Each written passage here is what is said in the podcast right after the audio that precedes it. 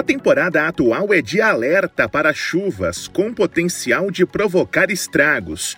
Mais à frente virá a estiagem e a possibilidade de danos causados pela falta de chuvas, assim como outras características climáticas correspondentes a diferentes momentos do ano.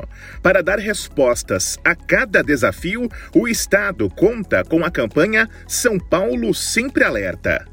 E um programa que se pereniza, né? O São Paulo Sempre Alerta se pereniza, ou seja, vai englobar a nossa preparação para aquele período de chuva, também para o período de estiagem. É muito esforço tem sido feito e eu vejo que a gente vai ter um ganho muito grande. E a, a, as lições aprendidas dos eventos que nós temos passado estão fazendo a gente aperfeiçoar os procedimentos.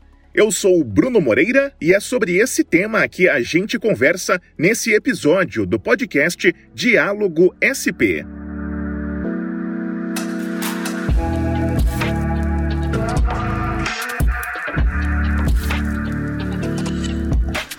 O governador Tarcísio de Freitas está falando sobre esse trabalho de prevenção de desastres e prontidão contínua na defesa civil para eventos climáticos extremos, que ganhou o nome de São Paulo Sempre Alerta. A iniciativa integra secretarias estaduais para ampliar as ações de alerta em situações de risco, com investimento em tecnologia de ponta e proteção das pessoas.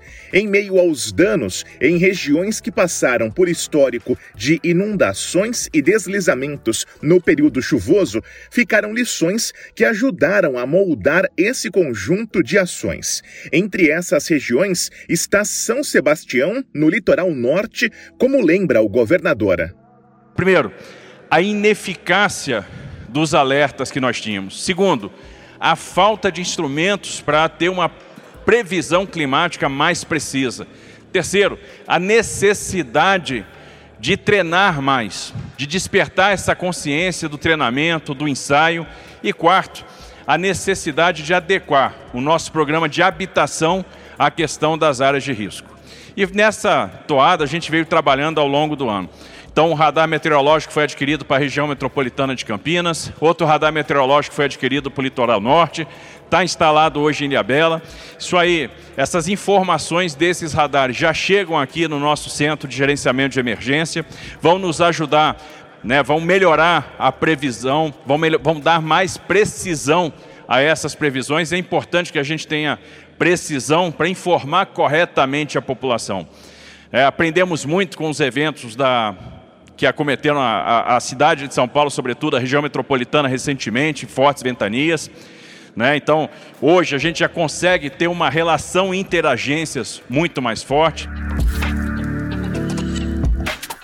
A campanha São Paulo Sempre Alerta envolve protocolos entre a Defesa Civil e as secretarias de Meio Ambiente, Infraestrutura e Logística, Agricultura e Abastecimento, Saúde, pessoa com deficiência, transportes metropolitanos, ciência, tecnologia e inovação e turismo e viagens, além do Fundo Social de São Paulo e da Agência Nacional de Energia Elétrica. Além disso, um papel importante é dedicado à habitação. Recentemente, né, tem havido aí uma discussão sobre desmobilização de áreas de risco. A gente não vai desmobilizar ninguém que não tem uma chave para entrar. A gente não vai desmobilizar ninguém que não tem uma casa para ficar. E aí a Secretaria de Habitação vai fazer um esforço enorme para disponibilizar moradia para quem precisa, para tirar as pessoas das áreas de risco.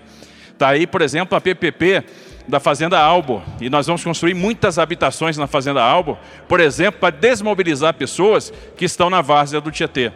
Né? Então é fundamental isso. E aí a gente vai investir muito em habitação e o foco da habitação tem sido a área de risco distribuição de faixas, folhetos, cartilhas e conteúdo multimídia de prevenção também fazem parte do aperfeiçoamento da comunicação de alertas e medidas preventivas. As ações são classificadas com as cores verde, amarela e vermelha, dependendo do grau de risco, para facilitar a compreensão sobre a gravidade de cada cenário. A campanha São Paulo Sempre Alerta também destaca o investimento de 188 milhões de reais da Defesa Civil do Estado em 2023. Então, realmente, a gente fica feliz com o profissionalismo dessas equipes que estão aí de colete laranja, que fazem a diferença, que trabalham diuturnamente para fazer o melhor, que têm se preparado e, de fato, é, é, é notável a preparação, é notável o nível, é notável o nível de comunicação, de interlocução e de atuação conjunta que a gente tem observado. O podcast Diálogo SP é uma produção do grupo Rádio Web. No roteiro e apresentação, Bruno Moreira.